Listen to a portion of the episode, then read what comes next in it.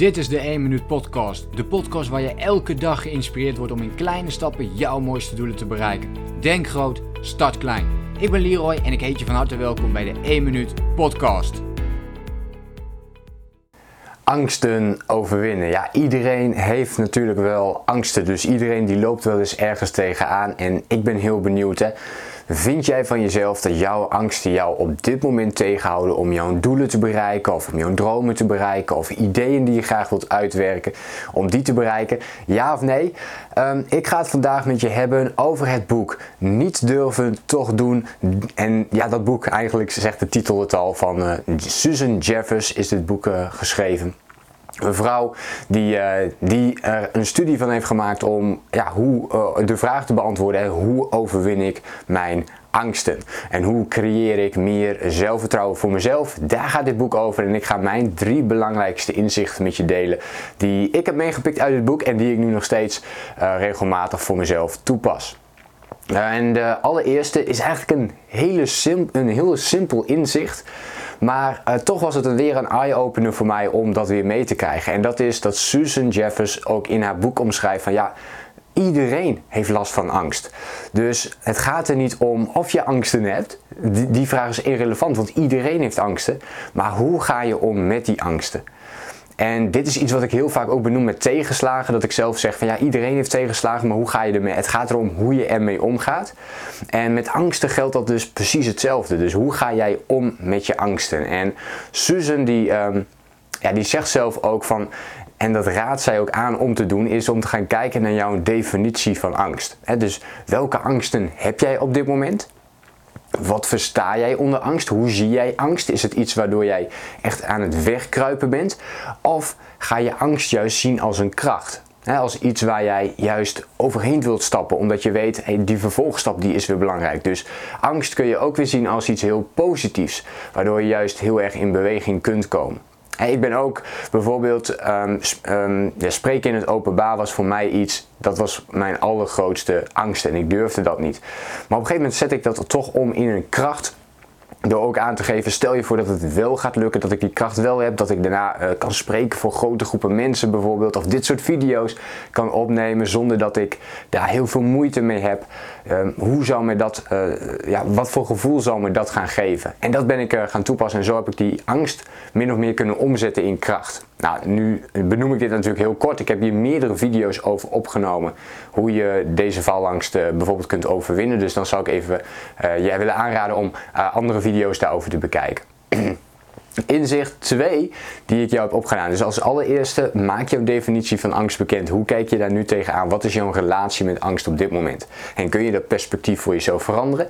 En inzicht 2 is omring jezelf met heel veel uh, positiviteit. Zoals Susan Jeffers dat benoemt. Want op het moment dat jij heel veel angsten hebt, dat, dan is dat een negatief iets.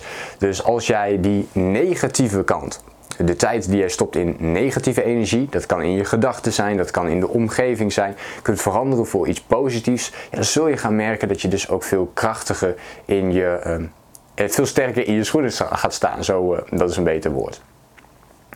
En dat kun je op verschillende manieren doen. En je kunt dus zeggen van, weet je, ik ga minder nieuws kijken en in plaats daarvan ga ik bijvoorbeeld inspirerende boeken lezen. Bijvoorbeeld dit boek natuurlijk.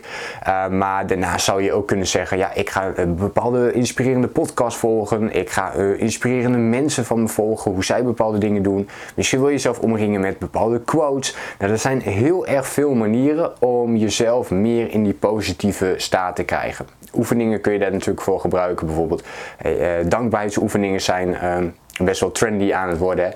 Uh, maar ze kunnen heel nuttig voor je zijn. Dus kies vooral iets uit wat heel goed bij jou past, waar jij energie van krijgt en ga dat dus meer doen. Het derde inzicht wat ik met je wil delen gaat over balans. En dit is misschien wel het grootste inzicht wat ik heb, uit, uh, heb opgedaan uit dit boek. En Susan Jeffers bespreekt als jij meer balans wilt hebben in je leven, en daardoor krijg je natuurlijk ook meer zelfvertrouwen en kun je angst ook veel beter overwinnen, want je bent veel stabieler. Dan is het heel belangrijk dat je um, verschillende hokjes gaat maken van jouw leven. En met die hokjes bedoelt zij, en volgens mij omschrijft zij het ook letterlijk in haar boek als levensrollen. En weet je, je gedraagt je altijd op een bepaalde manier in bepaalde situaties. En sommige dingen zijn heel belangrijk voor je. Dat kan zijn dat je bijvoorbeeld belangrijk vindt om aan je gezondheid te werken. Dus dat zou één hokje kunnen zijn. Een ander hokje kan zijn dat je tijd wilt besteden met je vrienden. Dus dat is een tweede hokje. En zo creëer je allerlei hokjes. Maar wat gebeurt er nu, zegt Susan Jeffers, als je die hokjes, als je niet allemaal uh, doelen op hebt gesteld? Dus stel je voor, je hebt alleen maar doelen gesteld op je gezondheid en je krijgt opeens een auto-ongeluk waardoor je opeens niet meer aan je gezondheid kunt werken. Dan betekent dat op dat moment dat um, dat hokje wegvalt. En als er dan geen andere hokjes zijn, ja, dan, valt, dan, valt, dan val je als het ware in een soort van zwart gat, waardoor je helemaal niet meer in actie kunt komen of in beweging kunt komen. En dit is wat best wel vaak gebeurt. Het klinkt misschien kinderachtig, maar het gebeurt echt heel erg vaak. Bijvoorbeeld um, een relatie is bijvoorbeeld ook een heel mooi voorbeeld als uh, die doorbroken wordt, als, als, als de relatie verdwijnt. Uh, dus je, je, bent bijvoorbeeld al heel erg lang samen met een, bijvoorbeeld een bepaalde partner. Daar heb je heel veel voor dingen voor gedaan. Misschien heb je jezelf helemaal opgeofferd voor die persoon. Alle tijd en energie in die persoon gestopt. En vervolgens zegt hij van nou weet je, ik, ik zie het niet meer zitten. Um, en um, nou, er komt er een scheiding of een breekje in ieder geval met de relatie. En als dat dan het enige hokje van je is, dan valt dat hokje weg en heb je opeens ook weer helemaal niks. En dat wil je zoveel mogelijk zien te voorkomen. En Susan Jeffers zegt hoe meer je dat kunt voorkomen door dus bepaalde hokjes te maken Waardoor je dus niet alles wegvalt. Dus dan zal alleen het uh, hokje relatie bijvoorbeeld even wegvallen. Maar daarnaast heb je nog je gezondheid, daarnaast heb je nog je vrienden, daarnaast heb je nog allerlei verschillende hokjes, waardoor je dus ook makkelijker overeind blijft staan. En natuurlijk doet het dan nog steeds heel veel pijn, maar je blijft wel veel uh, stabieler. En vooral emotioneel ook veel stabieler. En daardoor creëer je dus automatisch ook dat je minder angsten nodig hebt, omdat je verschillende hokjes nog hebt. En daar wat min of meer aan kunt vasthouden.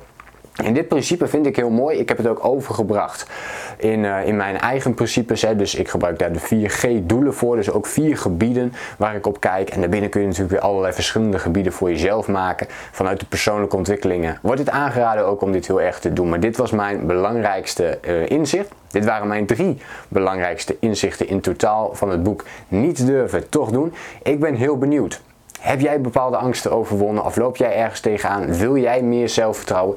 Laat mij even weten in een reactie wat jij met deze onderwerpen allemaal te maken hebt. Wil je meer tips en inzichten over persoonlijke ontwikkeling en het runnen van jouw online business? Vergeet je dan ook niet te abonneren op mijn YouTube kanaal. En dan hoop ik je natuurlijk de volgende keer weer te zien.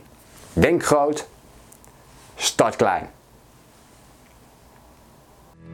Bedankt voor het luisteren. Geloof jij net als ik dat je in kleine stappen jouw mooiste doelen kunt bereiken? Abonneer je dan op mijn podcast voor meer dagelijkse tips en inspiratie.